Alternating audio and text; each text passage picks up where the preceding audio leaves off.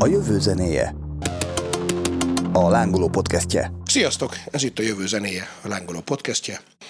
Ma ketten vagyunk, vendégem Gazda Albert. Szevasztok. Kárpátaljai técsői születésű író, újságíró, akinek több nagyszerű könyve is van, de kettő kimondottan a mai témánkhoz is valamennyire passzol, bár nem a könyvekről fogunk sajnos beszélgetni, hiszen hát milyen, mi más apropója lehetne ennek a beszélgetésnek sajnos, mint Ukrajna és a háború. De azért, ha minden jól megy, megpróbálunk egy kicsit tágabb perspektívából közelíteni a dologhoz, mert hogy van egy csomó olyan kérdés, amit szerintem az átlagosan tájékozott ember sem tud, akár történelemről, akár néplélekről, akár bármi ilyesmiről beszélünk. De azért az első kérdés nagyon az adja magát, hogy hogy érezted magad múlt hét csütörtökön. Ugye ezt most pont egy héttel a háború kitörése után vesszük fel a következő csütörtökön. Szarul. Ugye nyilván el kell mondani, hogy ezt a háború után egy héttel vesszük fel, és a háború után két héttel fog kikerülni, igaz? Igen, hát bízunk hogy, hogy a háború hogy, után két héttel. Mint hogy a háború kezdete után két héttel. Szóval, hogy az aktuális információk azok avulhatnak. Az, hogy hogy éreztem magam múlt csütörtökön, az nem avul. De nem is akkor kezdtem ezt szarul érezni magamat, hanem néhány nappal korábban. Nem sokkal, tehát alig két-három nappal korábban billent át. Nekem meggyőződésem volt, meggyőződésem az azért túlzás, meggyőződéseim szerintem nem nagyon vannak ma már. Az volt a határozott véleményem, hogy háború Oroszország és Ukrajna között nem lesz. Ezt ugye nem a hasraütésre vagy megérzésekre alapoztam, hanem az elmúlt hónapokban.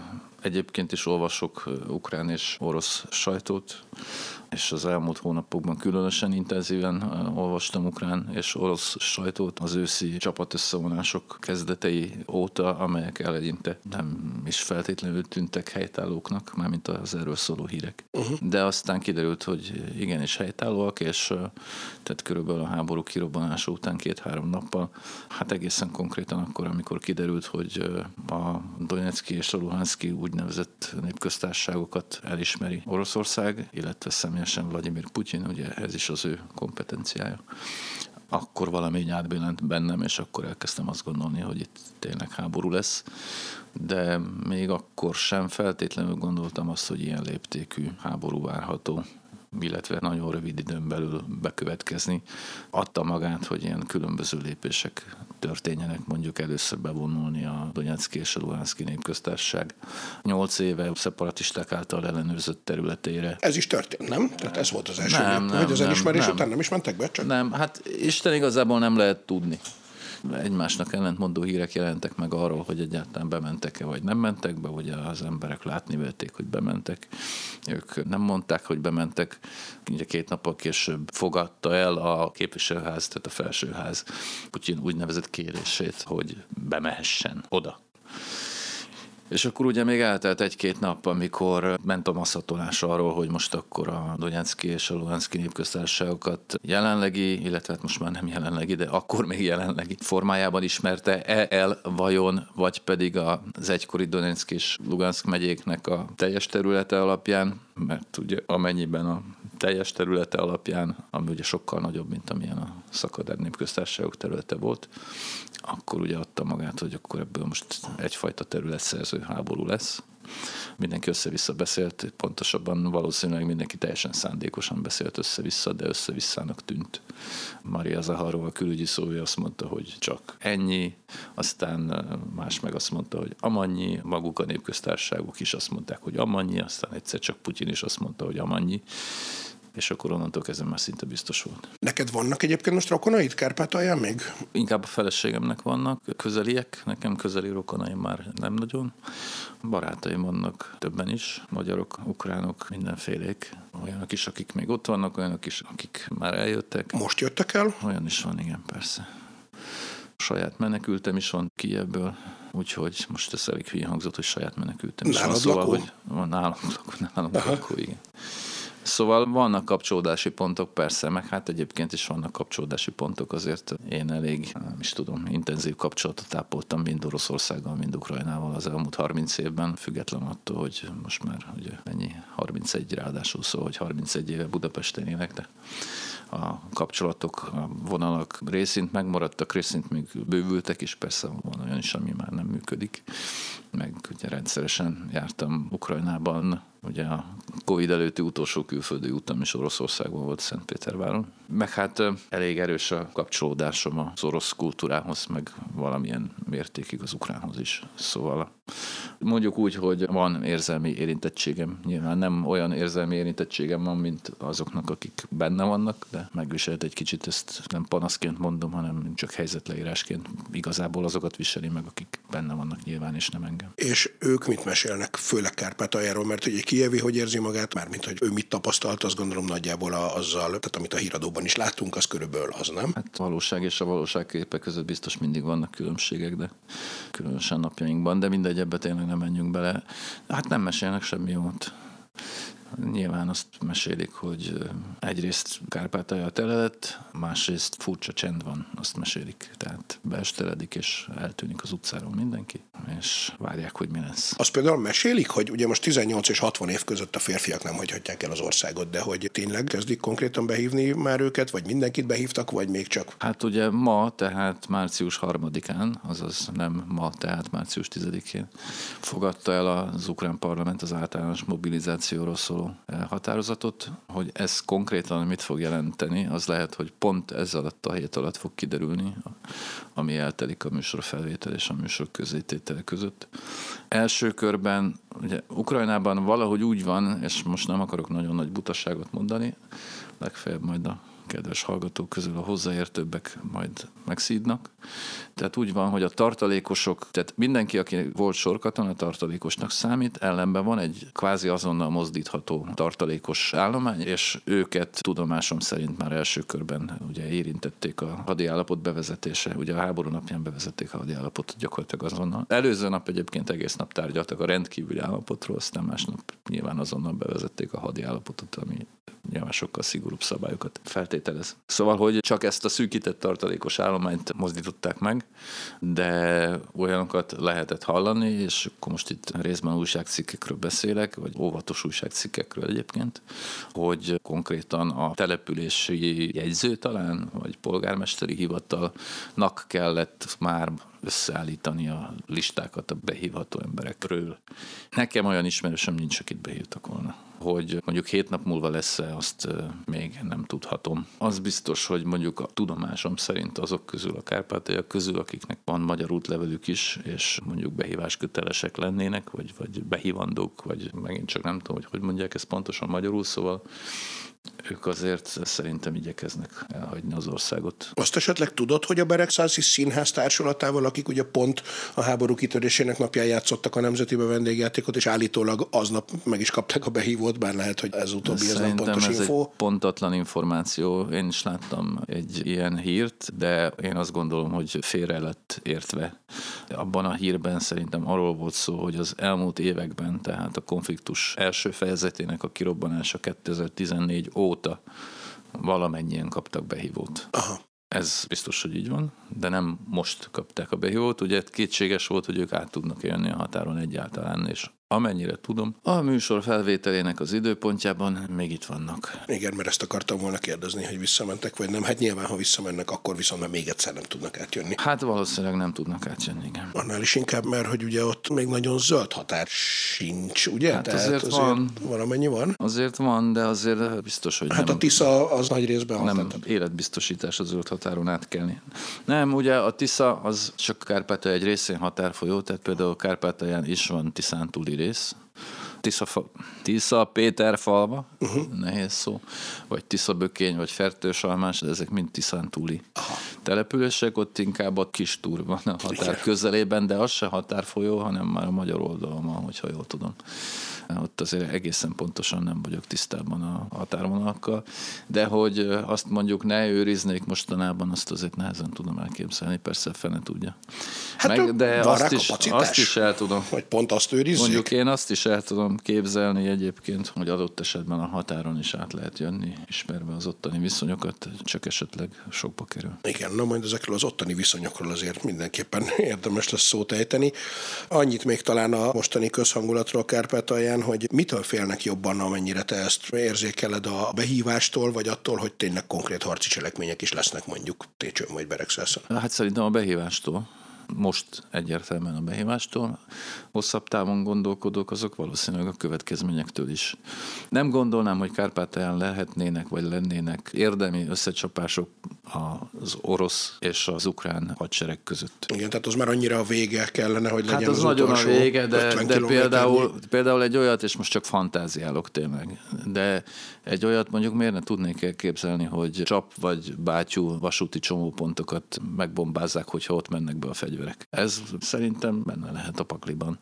Ugye állítólag Lengyelország felől jönnek be a fegyverek, de hát mit tudom én, mondjuk Magyarország felől nem, de hát csap az Szlovákia felé és határátkelőhely, tegyük fel. Nem tudom most, hogy Szlovákián keresztül van-e szállítás, vagy nem, tehát mondom, tényleg csak össze-vissza Persze. beszélek ebből a szempontból, de ilyesmit elképzelhetőnek tartok. Szerintem van, aki attól tart, már most talán, hogy ennek hát a békés egymás mellett élés szempontjából akár komoly következményei is lehetnek.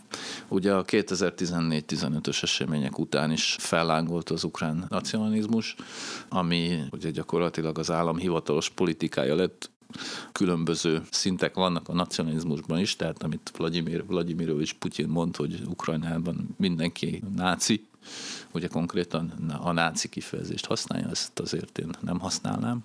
Itt egy pillanatra, ha leakadunk, akkor ugye azt lehet gondolni, hogy a orosz terminológiában a náci az nem feltétlenül ugyanazt érti, mint amit mi vagy igen. Tehát ott nem az van, hogy aki orosz ellenes, azt simán lehet nácinak is Nem, nem, nem, nem, szerintem ugyanazt érti alatta, csak szándékosan túloz. Aha. Én pedig azt szerettem volna mondani, hogy vannak fokozatok és vannak árnyalatok. Tehát a, az ukrán domináns hivatalos politika az igen intenzíven nemzeti, mondjuk így. 2014 óta mindenképpen. Ugye kezdetben, vagy azt megelőzően volt másik fajta politika is, amit leegyszerűsítően orosz barátnak szoktak Igen, nevezni. ezen majd mindenképp szeretnék végigmenni a, Jó. a régmúlton is, meg a 21. századi történelmen is, de folytasd a Oké, gondolatot okay, itt, csak azt a- akartam mondani ezzel kapcsolatban, hogy ennek a nemzeti politikának tehát vannak árnyalatai és vannak fokozatai, és vannak szélsőségei is, és ennek a szélsőséges hát megnyilvánulásai azért felfelbukkantak Kárpátalján, az nem igaz, hogy ez ö, az orosz titkosszolgálatok által szított jelenség volt, nem, ez egy saját jogán létező jelenség volt több alkalommal megmutatkozva is, és tekintettel arra, hogy mondjuk ezt a háborút összesen lehet hasonlítani azzal a háborúval, aminek ugye a Krim annektálása és az elhúzódó Donetszki-Luganszki konfliktus lett a vége, hanem hát ez ugye sokkal-sokkal-sokkal durvább, és azért valóban felmerül a előzmények, a körülmények és az egyebek ismeretében az, hogy akár egy erős nacionalista hullám is jelentkezik, amely részben a kárpátai magyarokon csattanhat, annál is inkább, hogy ugye a a szélsőségesebb, vagy a radikálisabb, mondjuk inkább így nemzeti politizálás az eleve Nyugat-Ukrajnára jellemző olyan megyékre, amelyek Kárpátaljával szomszédosak, tehát közel vannak. Ebből a szempontból egyébként a kárpátaljai magyaroknak jó vagy rossz az, hogy a magyar állam ennyire tartózkodó egyelőre, hogy például nem enged át fegyvert. Szerintem rossz. Mert én is ezt gondolnám, hogy attól lehet tartani, hogy a nacionalisták majd ezt fogják a magyaroknak a fejére. Ez már megtörtént. olvasni. Ugye a 444-nek is sikerült egy nemzeti érzelmű ukrán író, Ljubka nevű nemzeti érzelmű írónak a Facebook posztját szemléznie.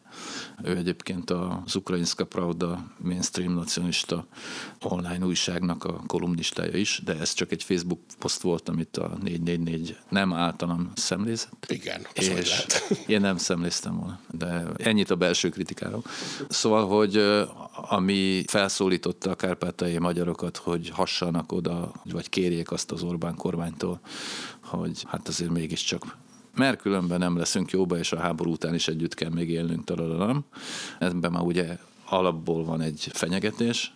Aztán nem szoktam ilyet csinálni, de végigpörgettem a hozzászólások egy részét, uh-huh. és azt lehet, hogy jobb lett volna, ha nem is teszem. Igen, igen, igen, agresszív megnyilvánulások sorakoztak a vonatkozó poszt alatt. Részint a kárpátaljai magyarok, és részint általában Magyarországgal szemben. Igen, és hát ugye ennek is azért van előzménye, hiszen a, Andri Lubka eszembe jutott a keresztneve. ahogy mondod. De hogy akkor egy picit menjünk most tényleg vissza, szóval a történelmi dolgokba egy kicsit menjünk bele. Én nekem nagyon meglepő volt, amikor pont viszont egy általat szemlézett cikket olvastam a napokban a 444-en, ami ugye az a véletlenül nyilvánosságra hozott orosz publicisztika volt, amit a győzelem esetére hoztak, vagy már úgy volt megírva, hogy ez a, ezt a győzelemkor kell kirakni. Mert hogy én nekem sem volt egyáltalán tiszta az, hogy kisorosz, hogy ez egy fogalom, hogy az oroszok az ukránokat részben, egészben kisorosznak tekintik, és akkor egy kicsit elkezdtem én is így wikipédiázni, régi térképeket nézegetni, de azért te valószínűleg sokkal többet el tudsz erről mondani, mint amit én így láttam egy fél óra alatt az interneten. Hát azért én nem vagyok történész, és nem is szeretnék történészi szerepkörben tetszelegni. Ezen a ponton szeretném ajánlani Fedinec Csilla és szerzőtársai egy-két hónappal ezelőtt megjelent könyvét, a Ukrajna történetét, amit még nem olvastam el, és így, így most annyira szikrázóan felkészült ebben a kérdésben nem vagyok.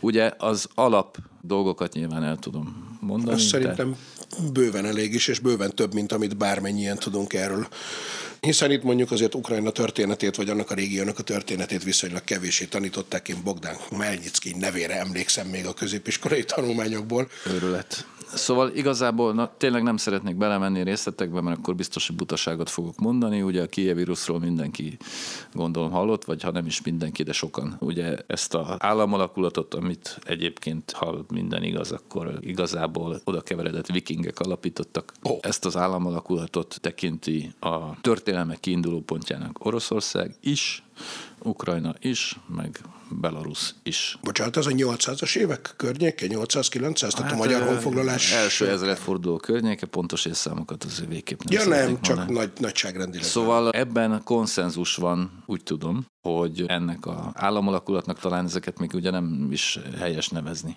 Történészek írjanak tiltakozó levelet. Szerintem, szerintem ezen nem fog fennakadni senki. Szóval ez eddig rendben is van. Ugye mi még annak idején úgy tanultuk, amikor tanultuk a Szovjetunió és előzményei történetét, hogy ez volt a Kievi Rusz, ugye egyértelműen Kiev volt a központja, azóta is, illetve hát most pont ugye, ilyen szaladgálnak keresztül kasul az interneten a mémek, ahol a kievi, pont akartam a kievi templomok igen. ott vannak, meg a Moszkva helyén a mocsár. A legjobb pofább egyébként ebben tényleg az volt, amikor a kievi amerikai nagykövetség köröztette, az egyik ilyen volt a másik. Ezért igen. ezt mondjuk tényleg a washingtoni románkori templomok árnyékából ez azért különösen. Igen. Szóval az oroszok is, az ukránok is, fehér oroszok is, aztán abban van eltérés, hogy ez kinek inkább az öröksége, mint a másiknak, ugye hát a kieviek, mint az előbbi mémfotókat, vagy mémfotómontázsokat is említve, hát ők azt mondják, hogy ez gyakorlatilag Ukrajna születése, ugye?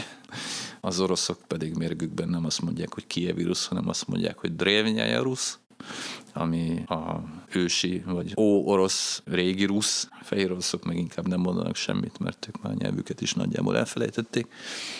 De a lényeg az, hogy az orosz értelmezésben, és hát azért erre nyilván vannak források, ugye ezt a három egymástól lassan, fokozatosan elváló csoportot ugye nagy orosznak, fehér orosznak, kis orosznak nevezzük. Az biztos, hogy még Egyébként, és ez tényleg csak egy érdekesség, és inkább anekdotisztikus, mint sem történelmi, hogy még az én gyerekkoromban az én szüleim az oroszokat, azokat nagy oroszoknak nevezték, de a helyi ruszinokat azokat nem nevezték kis oroszoknak. Minden esetre ez ugye volt sokáig. Az orosz ideológiai megközelítés szerint ugye a szukránság az eleve nem is létezett, tehát sőt voltak az oroszok, ezek lettek volna az ukránok, és voltak a pravoszlávok, azok lettek volna az oroszok. Oh.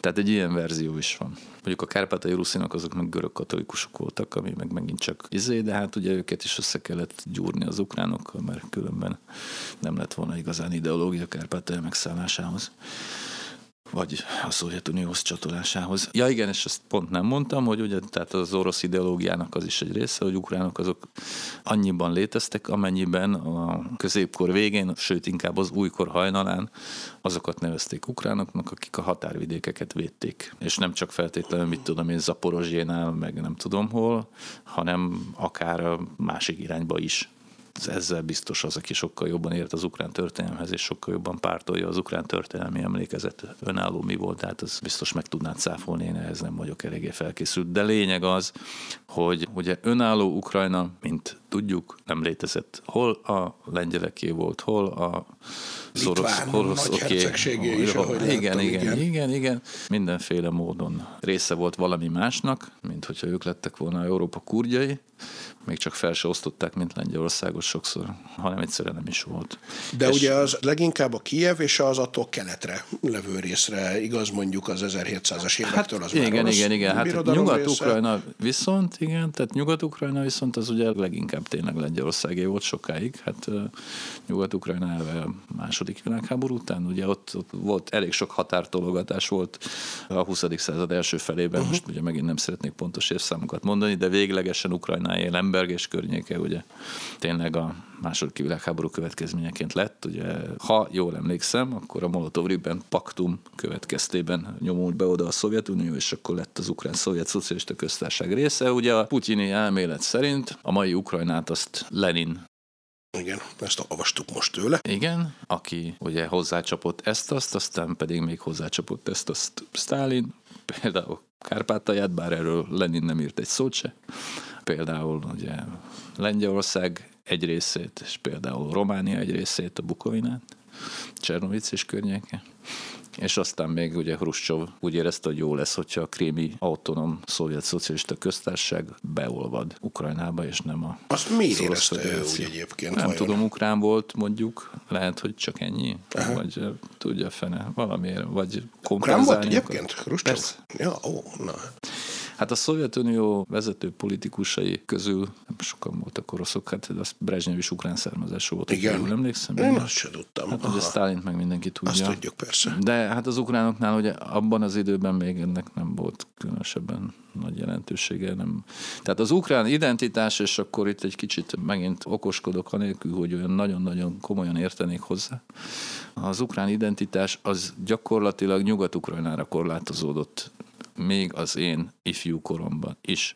Ebbe benne volt, vagy volt egyfajta szelíd erőszak is az orosz központ részéről, de volt egyfajta, hát nem is tudom, önmagát gerjesztő folyamat is. Tehát a nagyvárosok azok nagyon intenzíven oroszosodtak a szovjet időszakban. Leszámítva, mondom, Nyugat-Ukrajnát, Lemberget, Ternopolt, Ivano-Frankovszkot, tényleg Igen. a lengyel részekről, vagy a volt lengyel részekről beszélünk, ahol lengyelek egyébként már csak mutatóba fordulnak elő, de ez már akkor is így volt. Illetve hát egyébként ez a terület Galíciaként még az osztrák-magyar monarchia Így van, is van, volt, így van, így van. Vagy így a van. Habsburg az, igen, korona igen, alatt. igen, igen, igen, abszolút. Hát az első világháborúig. Igen, igen, tehát, és, és egész sokáig, tehát hogy évszázadokon át. Igen, csak lengyel identitású helyek voltak, én úgy tudom. Tehát uh-huh. például maga Lemb, ugye most megint okoskodik a laikus, a városok voltak valószínűleg inkább lengyel identitásúak, ugye, és akkor, ha már itt tartunk, ne feledkezzünk meg a zsidóságról sem, ami ugye nagyon magas számarányban képviseltette magát ezeken a vidékeken, aztán az első világháború után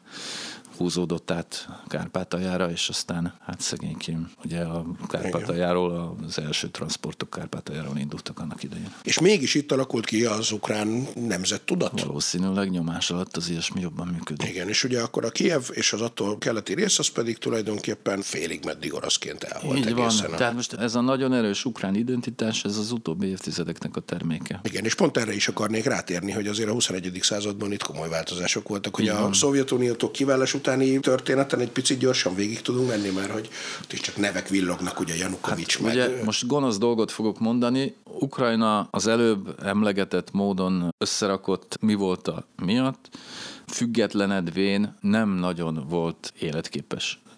Az ugyanis, hogy tényleg a Nyeppertől bar gyakorlatilag orosz anyanyelvű, és nem kis részben inkább oroszos identitású is volt, vagy legalábbis orosz Ja, azért barát. mondtad, hogy balra, bocsánat, mert hogy a folyás Mert irányához lefele folyik, képest, igen, és meg kellett, Igen. végig kellett gondolnom, hogy mi, Értem, mi, ez mi velem is mindig van. így van, mindesetre keletre, tehát hogy Moszkva felé, Kijevtől. Hát, ö, Kiev és Moszkva között mondjuk, vagy Hát nem, mert Moszkva határ északra van, de kelet felé így van.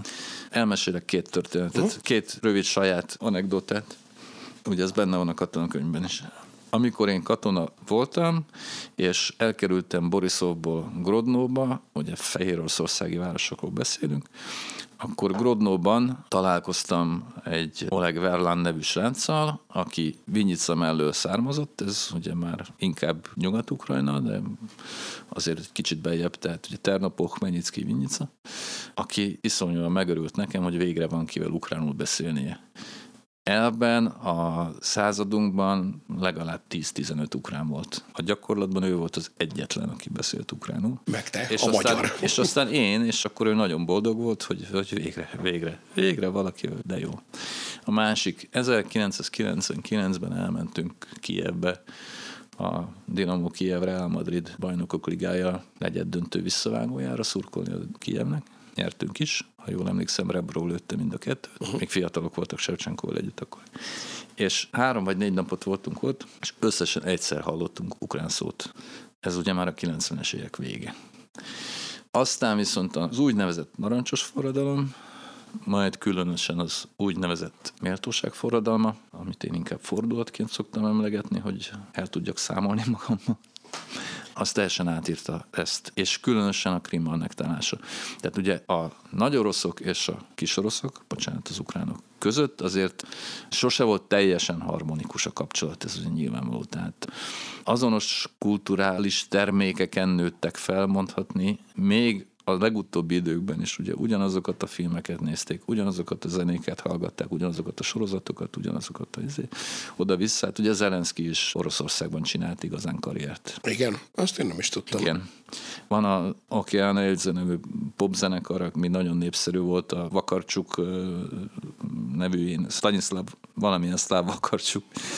Bajba vagyok most a nemekkel. Ugye Lubkának a keresztneve se jutott eszembe, azt már nem felejtettem el, hogy Andri. Na szóval, hogy tehát ők ugye az elmúlt években eléggé belefolyt a politikába, csak aztán kikezdték, és még mielőtt Zelenszky elnök lett volna, előtt ő volt az egyik nagy reménysége az ukrán népnek, de, de aztán itt mindenféle bakikba belebukott. Már azelőtt, hogy lehetett volna belőle valami, szóval, hogy tehát ők is állandóan Oroszországot járták, csak azt akarom mondani. Aha. mindenki állandóan Oroszországot járta, hogyha valami nagy népszerűséget, Igen, hát sokat akart keresni. Vagy piac akár. mérete azért Így az, van.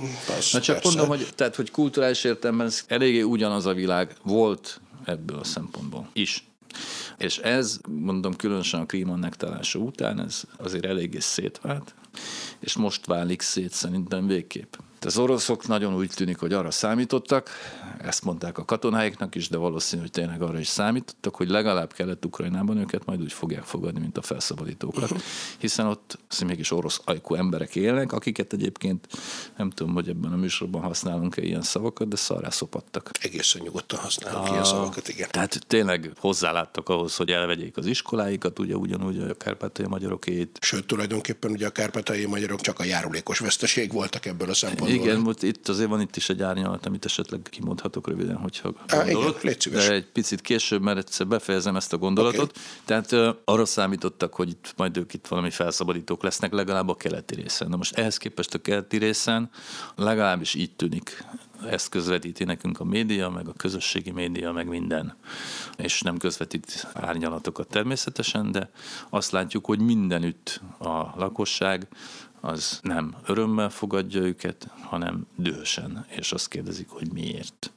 Az összes ilyen tematikájú föltöltött videón, vagy a nemzetközi sajtóban is körbeszaladó videón a tiltakozók, azok oroszul beszélnek. Mind. Igen, hát ugye, Az ember, akinek ugye ez a műsor felvételéhez képest egy nappal korábban pörgött körbe a magyar sajtóban is, aki feje fölött Harkovban becsapódik a rakéta, az oroszul beszél. Hát azt Mindenhol mondják is, hogy Harkovban beszél. mindenki oroszul beszél, nem? Tehát, hogy ez egy gyakorlatilag Gyakorlatilag szinte mindenki. orosz nyelvű város. Többet illetve- mondok, Zelenszkijnek is orosz az anyanyelve, Poroshenkunak is orosz az anyanyelve. Akik a mainstream nemzeti politikát viszik az elmúlt nyolc évben, azok is alapvetően orosz anyanyelvűek. Poroshenkónak ugye volt egy nagyon büszke nyilatkozata is arról, hogy ő 25 éves korában végre megtanult ukránul, és hogy ez milyen nagyszerű dolog. Hát Petró bátyám, én hamarabb megtanultam ukránul, mint te. Egy pillanatra megállunk egyébként ennél a kérdésnél, hogy mekkora a különbség egyébként a két nyelv között. Tehát, hogy nyilván a nyelveket nem, vagy ezeket a nyelveket nem beszélő ember ugye azt látja, hogy ami oroszul Harkov, az ukránul Harkiv, meg hogy az ukrán íbetű az olyan, mint a miénk. De Ennél hogy... azért egy kicsit több, ugye ezt sokszor meg szokták tőlem kérdezni, és én mindig azt mondom, hogy én nem vagyok nyelvész. Azt gondolom, hogy egy ukránnak megtanulni oroszul nagyon könnyű, egy orosznak ukránul egy picit nehezebb, de nem olyan nagyon-nagyon sokkal. Ugye a csehet meg a szlovákot szoktam mondani, de fogalmam uh-huh. sincs, hogy igazán van. Igen, ezen is annyi... de, de van különbség, tehát kétségkívül van különbség, vannak szavak, amikben egyáltalán nincs különbség, aztán meg vannak, amikben van. Igen, ugye miután te mind a kettőt idegen nyelvként beszéled, azért te se tudod ezt átélni, és ezen néha szoktam nem bosszankodni, csak ez egy ilyen fura dolog, hogy nekünk ugye magyaroknak pont nem tud meglenni ez az érzés, hogy vannak olyan nyelvek, amik már nem dialektusa a miénknek, vagy csak egy tájszólása, de mégis majdnem értjük. Nem, ilyen nincsen. Tehát ennél azért nagyobb az eltérés, mint hogy tájszólásnak mondjuk. Tehát nyilván, Persze, én hát azt gondolnám, hogy ez nyilvánvalóan egy önálló nyelv az ukrán. Hogy egy példát hozzunk, talán olaszul tudóknak lehet, hogy az segítség, hogy a, aki nézi akár a Elena Ferrante könyvekből készült sorozatokat, akár a Gomorrát, és, és valamennyire tud olaszul, az ott hallja azt, hogy a nápolyi meg az olasz között már tényleg olyan különbség van, hogy... De ott állítólag nagy. Igen, nagy. Én elméletileg felirattal az olaszt kéne, hogy értsem, nagyjából szoktam is egyébként, de hogy a nápolyinál azért ott konkrétan tényleg más szavak vannak, nyelvtanilag hasonló a struktúra, el tudom képzelni, hogy akkor ez is valami hasonló hát, dolog lehet. Még az is lehet, hogy kisebb egyébként, de mondom, tehát ebben nem fogunk most itt hirtelen igazságot tenni. Persze, de mindenképpen önálló nyelv, tehát nem olyan, mint mondjuk a szerb meg a horvát, ahol azért valójában a cirilbetűs, latinbetűs írásmód a Igen, és az egyik ortodox, a másik katolikus. Az, az egy dolog, különbség. de hogy a nyelvi. Igen, igen. Nem, annál, annál nagyobb szerintem. Értem, de most ugye ott tartottunk, hogy a nacionalista politikusok jó része is orosz anyanyelvű, és ha megtanult ukránul, azt is felnőttként. Igen, na, szóval arra akartam kiukadni, igen, igen, igen, arra akartam kiukadni, hogy viszont az ukrán nemzet, az most így megszületik. Igen. A mítoszok által, nem? Tehát, hogy a nemzeti így van, így van, és, és, és a nyelvi különbségektől, ez fontos, a nyelvi különbségektől függetlenül. Tehát ugye a skót nemzet is tud nagyon skót lenni, úgyhogy angolul beszél gyakorlatilag, igen. bár állítólag sokkal kevésbé érthetően, legalábbis, legalábbis nem skót fül számára. Vagy a Velszi is ugye alig beszél a Velszi ül, de attól Igen. még ugye a Velszi nemzet az büszke arra, hogy ő Velszi. Hát most az Ukránnal is valami ilyesmi történik.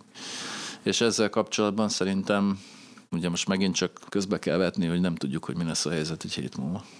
Tehát mindenképpen azért kell drukkolnunk túl azon, hogy ebbe a teljesen idióta és értelmetlen és gonosz háborúban minél kevesebben halljanak meg egyébként mindkét oldalról.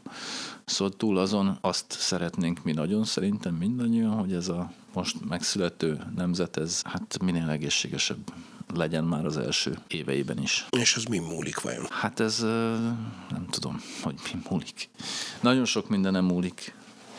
Nyilván nagyon sokat számít, hogy most ez talán hülyén hangzik, de hogy például Ukrajna mekkora lesz. Uh-huh. Nagyon sokat számít, hogy mekkora lesz az önállósága. Mekkora lehet egyébként Ukrajna területileg például? Hát, mik, ugye... mik a forgatókönyvek? Krím az nyilván nem lesz az övék már. Krím az soha. már szerintem soha nem mondjuk. Persze. Soha, ki Igen, tudja. De az is lehet, hogy Oroszország darabolódik fel, hát fene tudja, hát nem tudjuk.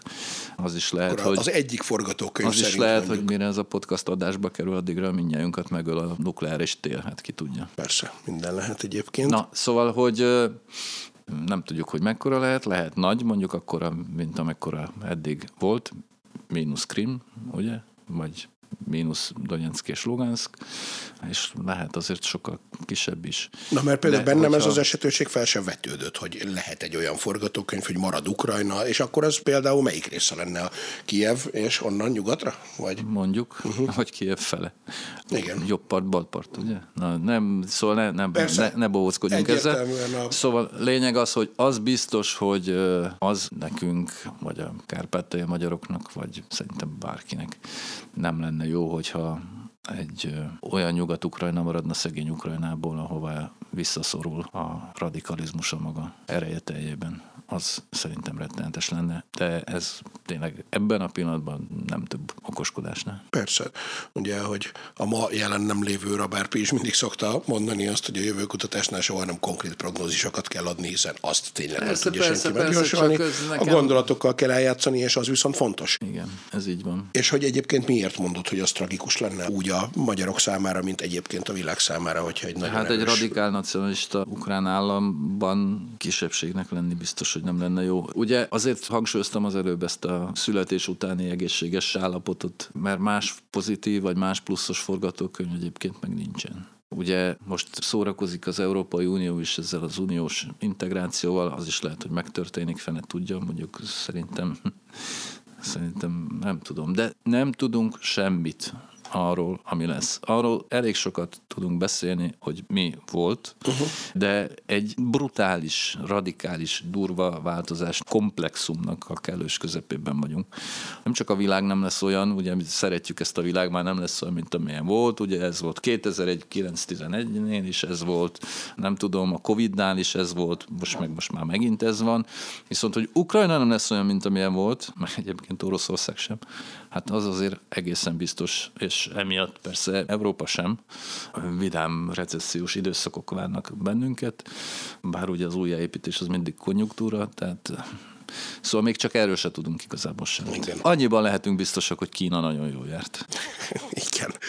Ha már itt tartunk egyébként, terjed ugye bizonyos körökben az a halacska formájú Magyarország térkép, amiben Kárpátalja az egyszer csak itt van. Először mondjuk így az arcodra kíváncsi vagyok, hogy amikor ez egyáltalán felmerül, akkor én látom az arcodat, igen, egy, fú, nem is tudom, milyen Nagy rossz szalló, nem rossz szalló, hanem a, nem is az, hogy rossz szalló, hanem az a, édes Istenem, ez az arc kifejezés. Hát én nem tudom, hát most ez már ugye évek óta terjed. Állítólag egészen magas rangú politikusok kezdték el terjeszteni, hogy Orbán Viktor azért jár évente Volodya bácsihoz, mert megígérte neki, hogy ha majd szétkúrja Ukrajnát, akkor majd a Kárpátalját megkapja Magyarország.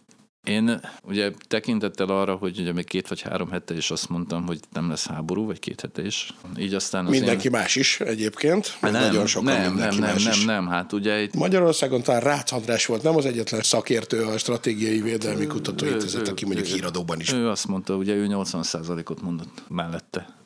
De hát egyébként ugye a, a nyugati hírszerzés az ugye hírszerzés, hát az is lehet, hogy tényleg a hírszerzés ezek után, ugye, mert az is sokáig egy számomra legalábbis egy ilyen operett forgatókönyvnek látszott, vagy nem tudom minek az, hogy, izé, hogy ugye nyomták ki a konkrét terveket, Igen. aztán végül, hát végül azok a nyilak, amik ezeken az egyébként primitívre egyszerűsített ábrákon szerepeltek, végül is az mindig az lett. Na szóval, hogy a jós tehetségemről ennyit, de ellenben hát tényleg el nem tudom képzelni. Tehát az, hogy Magyarország, mint a NATO tagja elfogad egy ilyen ajándékot az orosz pária diktátortól, és aztán még kezdeni is tud ezzel az ajándékkal valamit pacifikálni tudja NATO tagként. Szóval Hát, mint NATO tag nem. Na, de ugye azért az a Kilépünk a dilemma... NATO-ból, tehát, hogy belépünk nem. azért Hát a- nem úgy vetődne fel a dilemma, hogy akkor uniós- Vladimir Putyin azt mondja a mindenkori magyar miniszterelnöknek legyen az bárki, hogy figyelj, ha kiléptek a NATO-ból, akkor esetleg még oda is adjuk nektek részben, egészben. Ha mondjuk tegyük fel, hogy egy ilyen helyzet előállna. Mit mondasz erre te, és mit mondhat erre vajon például egyébként egy most is Kárpátalján élő kárpátaljai magyar létezhet olyan forgatókönyv, hogy valaki azt mondja, hogy figyelj, inkább nem szeretnénk Magyarországhoz tartozni, még, mert olyan árat kéne érte fizetni, hogy hangsúlyozottan gondolatkísérletekről beszélgetünk. 2000, 2022-ben azt gondolom, hogy nem, tehát komplet idiótákat leszámítva senki nem gondolhatja komolyan, hogy működhet. Hát Kárpátaljában nem arról van szó, hogy Kárpátaljával 130 ezer magyart kapunk, hanem arról van szó, hogy Kárpátaljával 1,2 millió embert kapunk, amelynek a 12%-a magyar talán, vagy talán már annyi sem. És több mint egy millió olyan embert kapunk, aki nem akar Magyarországhoz csatlakozni, egy éppen az identitását nagyon erősen megtaláló Ukrajna kárára. Hát ez mi, mi hogy? Oké, Most az, hogy, izé- az, hogy, az, hogy, az, hogy mit kezdünk ezzel a... Hát az meg persze, igen, igen, abszolút. De akkor nem Kárpátaljáról beszélünk, mondjuk ebben a hipotetikus példában, azt ígérem, nem fogom tovább erőltetni egyébként, hanem csak Beregszászról, nem tudom, Técsőről, arról a kis területről, ahol még Técső már ukrán vagy ruszin többségű, szláv többségű, rég. Nem mondjuk, tudom, tehát ez most...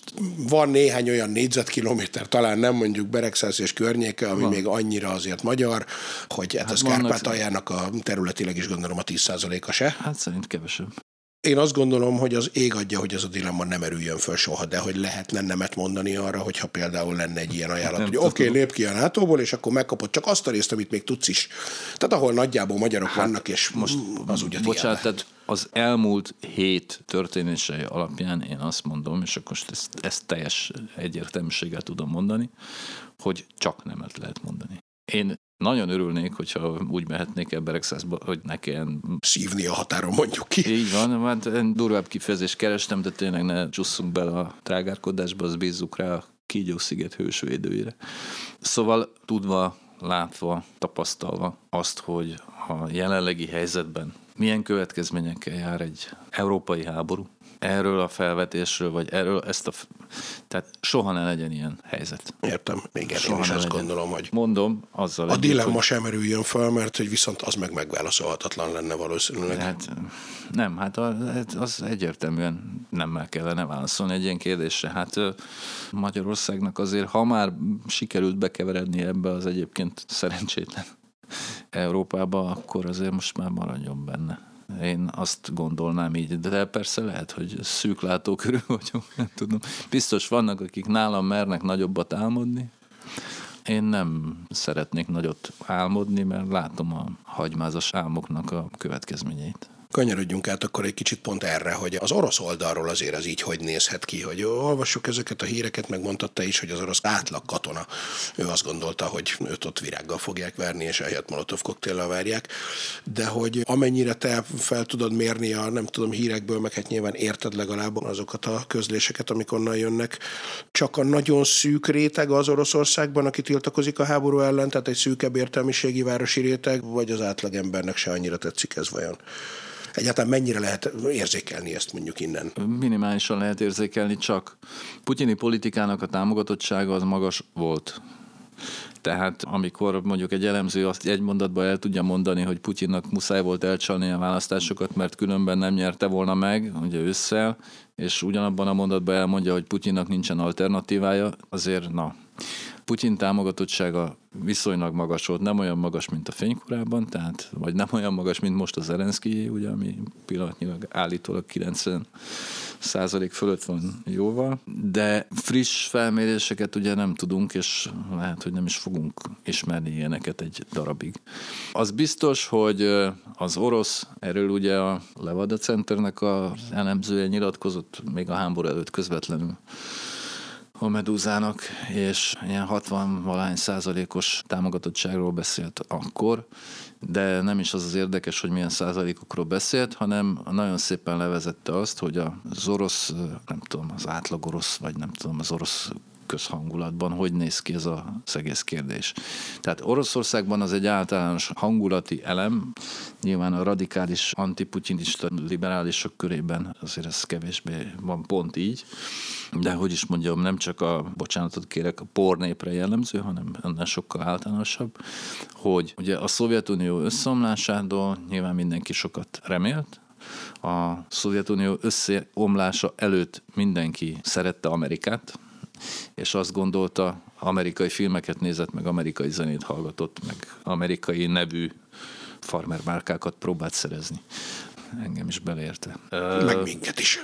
Igen. Na most ugye volt egy ilyen nagyon-nagyon erős várakozás azzal kapcsolatban, hogy akkor mink most majd barátok leszünk, és majd hozzánk Amerika jó lesz, és mi is jók leszünk, és innentől kezdve kéz a kézben izé. És ez a várakozás ez a 90-es években elkezdett kopni, mert Amerika úgy döntött, hogy továbbra is ellenségének tekinti Oroszországot. Abba végképp nem mennék bele, hogy itt ennek mik voltak az okai.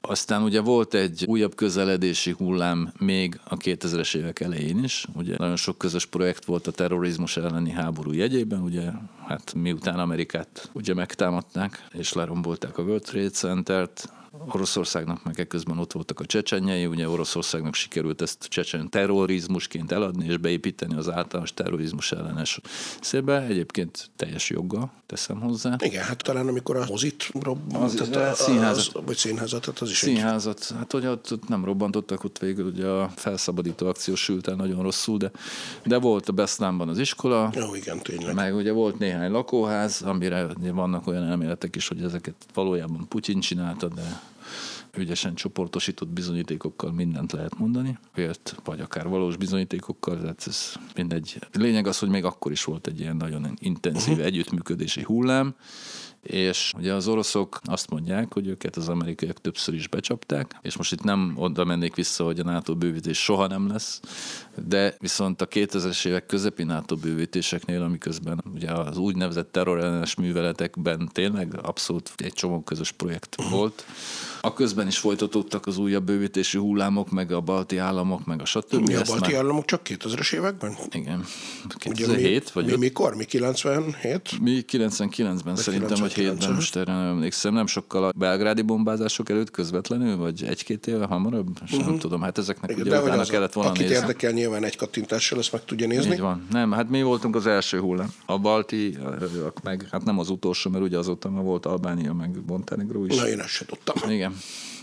Na, szóval lényeg az, hogy ez már végképp zavarta őket, mondjuk így, és aztán hát Putyin maga is egyre inkább elkezdett expanzióban gondolkodni, ugye jöttek az ideológiai felvezetések, a legnagyobb tragédia a Szovjetunió összeomlása, aztán jött a Müncheni beszéd, az pont 15 évvel ezelőtt.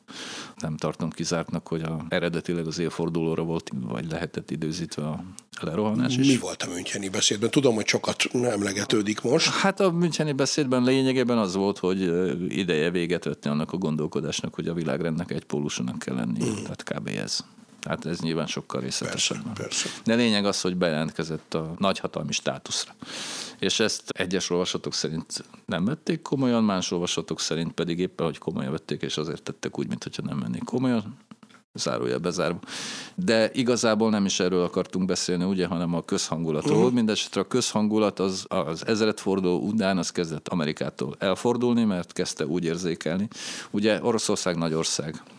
Oroszország Putyin érkezése után pont beleszaladt egy konjunktúrába. Oroszországban sokkal több lett a pénz, úgymond az embereknél is, egyre inkább lehetett normálisan élni.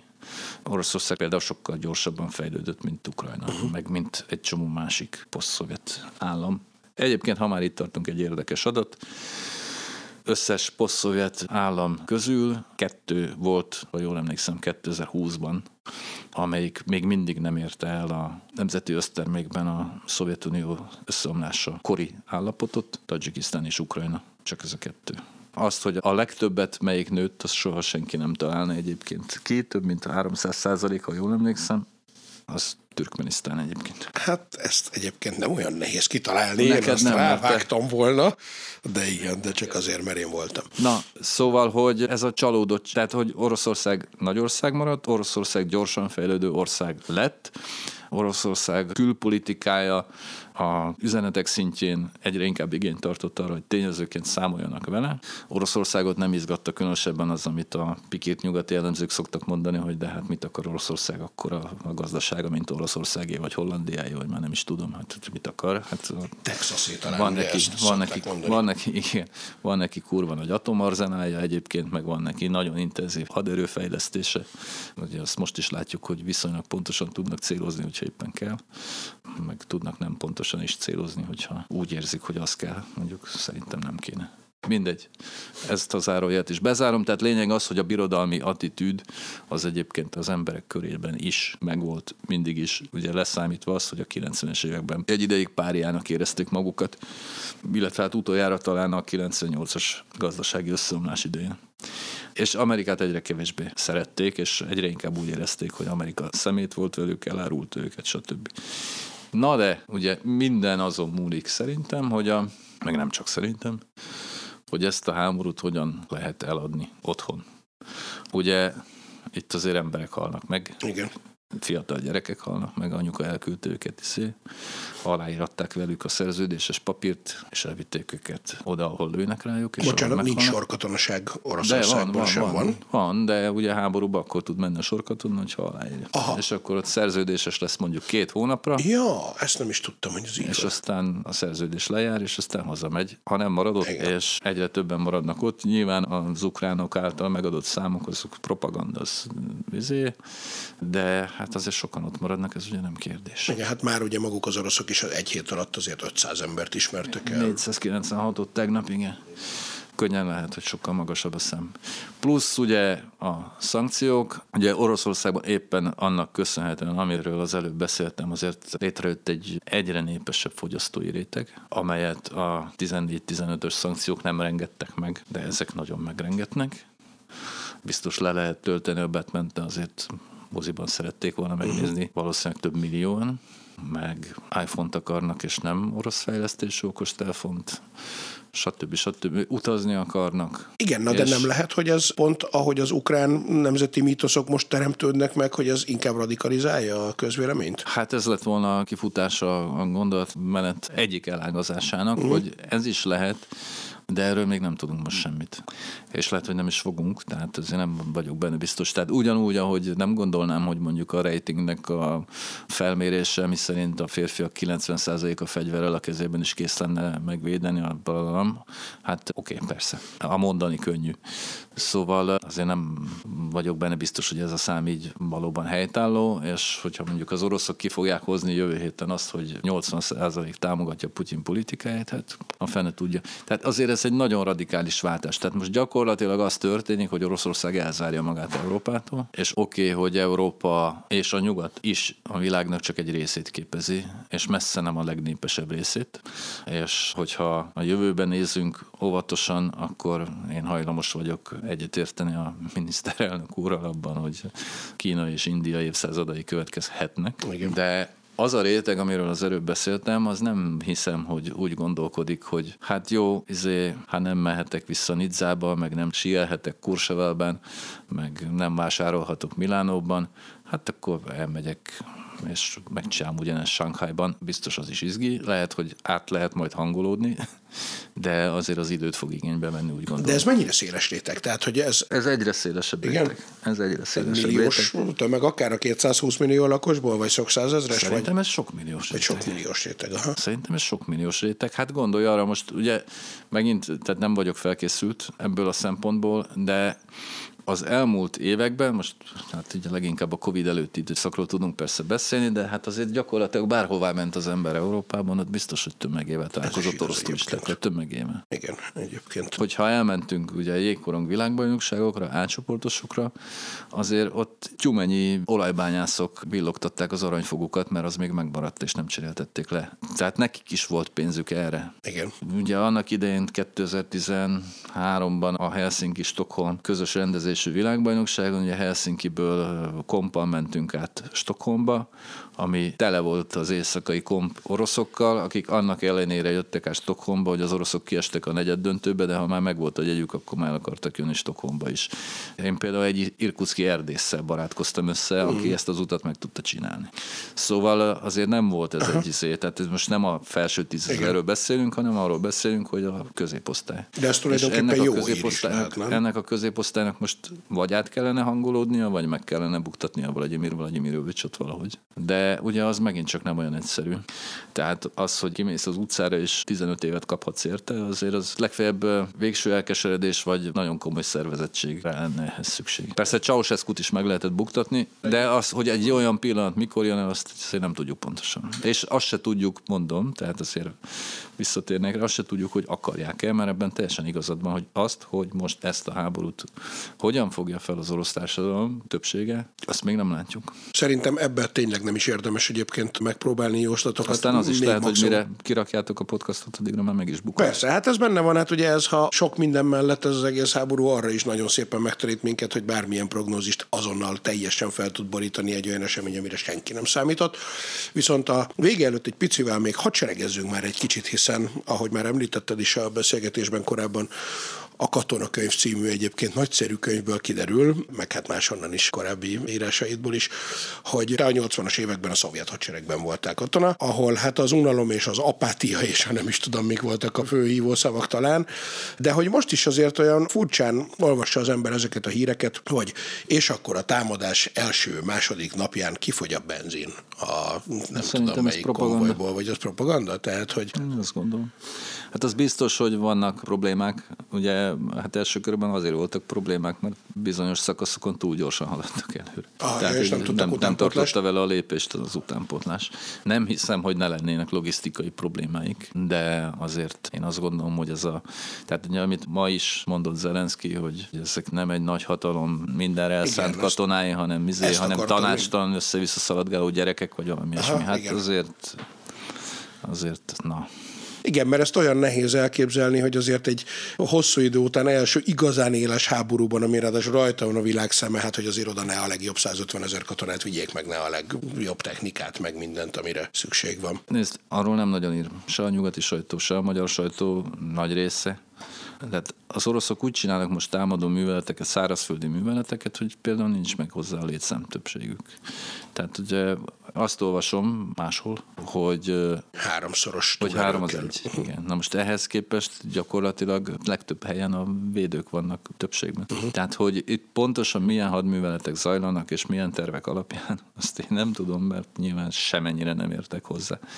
De az, hogy egy az ukrán hadseregnél lényegesen kisebb létszámú támadó potenciál megy előre, illetve zárja körbe a városokat, az azért nem arra utal, hogy ezek össze-vissza szaladgáló kisfiúk. Uh-huh legalábbis ezt feltételezem megint a puszta okoskodás szintjén. Nem, ez diktálja a józanész és, és biztos vagyok benne, hogy az eredeti terv az állítólag kéthetes határidőt szabott a Igen? győzelemre, ez még ugye meg is történhet. Mire az adást halljátok, addigra tudjuk. Így van.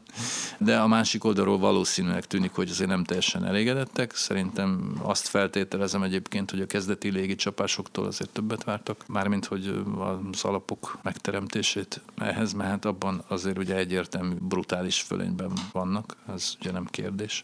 A szárazföldön viszont nincsenek fölényben, ugye ez megint csak izé, de hát azért mégiscsak ott tartunk, hogy nagyvárosokat foglaltak el már az első hét alatt, nagyvárosokat vettek körbe. Ugye itt abszolút úgy tűnik, hogy nagyon fontos szimbolikus jelentősége van a hadászati jelentőségén túl a Mariupolnak. Uh-huh.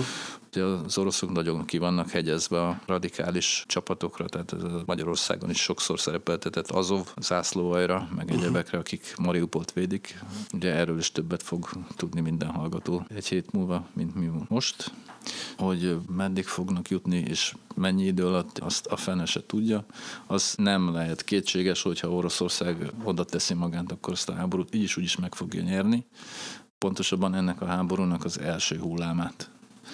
Azt, hogy Ukrajnát amely az eddigi hírek alapján a korábban részletezett módon találta meg és fokozza napról napra identitásának, nem tudom, szilárdságát vagy miért.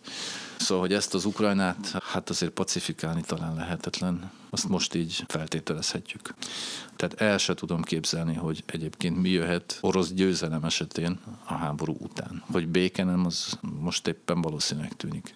Hát ha csak ki nem derül, hogy ez a híres identitás és nemzet születés az nem kis részben esetleg szintén csak propaganda volt. Ukrán győzelmet egyébként el lehet képzelni, leszámítva azt az esetet, hogy Putyin akármilyen ogon megpucsolják, vagy meghal, vagy mm, tehát, hogy eltűnik a színről. Hát én ebben a pillanatban nem tartom valószínűnek, de kizártnak sem. Hát az ukrán győzelem úgy képzelhető el, hogy az oroszok tűzszünetet ajánlanak, és valamilyen szintű megállapodás keretében elhúznak. Ugye eddig erről nem volt szó, tehát azt mondták, hogy végigcsinálják, és kész, hogyha fene-fenét teszik is. Ugye ebből nehéz visszajönni, még akkor is, hogyha úgy látják, hogy megbánták. A minimum az, amit követelhetnek, hogy Krím a két köztársaság plusz rögzített semleges státusz, ez az abszolút minimum. Uh-huh. De a déli előre nyomulás irányait tekintve azért nagyon úgy tűnik, hogy azért inkább a Malorosszia projekt a minimum, és még pluszban Ukrajna demilitarizálás. Mindegy. Az, meg volt az a végére, demilitarizálása. Nem jó, egy szótól kimaradt. De mindegy. Mindegy. Mondhatnám azt, hogy ennél szebb zárszó nincs is, de van, mert egyetlen egy dolgot akarok még kérdezni így a végére. Már a projekt, hogy a Dnyepr folyó, az tényleg, ahogy a Google térképen látszik, az gyakorlatilag inkább egy Balaton szélességű tó, csak nem tudom, hány száz kilométer hosszan ilyen? Nem, de hogy a Dnyepr az egy folyó, ezek mesterséges tározók, vízi erőművek. Értem. Na hát nézzétek meg a Google térképen, mert tök érdekes formája van a Dnyepr folyónak. Ezek, ezek erőművek miatt feldúzasztott szakaszok. Mert tényleg úgy tűnik, mintha nem is Balaton, de mintha egy Tiszató vagy igen, igen, lenne igen, hát hatalmas, a... hatalmas tározók vannak. A Kahókánál is, meg Dnyep, a Dnyeprogesz, az izé, Dnyepropetrovsknál, meg feljebb is talán valahol. Sok, több is van. Hát akkor viszont legyen az az árszó, hogy reméljük, hogy minél hamarabb el lehet oda békében utazni és megnézni ezeket a tározókat is, meg hogy minél hamarabb lehet menni, és Beregszászon a arany, páva, arany. Hát azért vannak annál jobb helyek is. Tudom, de én nekem mégiscsak az a, az egy. Na, akkor mondj egy jót. Fájdítsuk a szívét most mindenkinek a végére. Hát most bajban vagyok ugye a nevekkel, úgyhogy nem mondok jobban. Jó, rendben. De igazán jó tenni azért Ungvára vagy munkát csak kell. Igen, azt akartam mondani, hogy kívánjuk azt magunknak, annak, hogy történjen. Vagy országút az... melletti saslikózókba. Minél hamarabb újra az a dolog velem, ami pont Ungvár külterületén egyébként általad ajánlott és nagyon jó étteremben történt meg, amikor azt mondták, hogy ne haragudjon, uram, de 200 grammos saslikunk nincs, csak 500-as tudunk hozni, és én azóta tűnődöm rajta, hogy azt miért hittem el, hogy ha van 500 grammos, akkor abból nem tudnak csak 200-at adni. Látták rajtad, hogy megbírod enni. Valahogy sikerült is. Hát akkor legyen az, hogy minél hamarabb lehessen újra ilyen élményeket szerezni. Gazda Albert, nagyon szépen köszönöm. Én köszönöm. Sziasztok! Ez volt a jövő zenéje.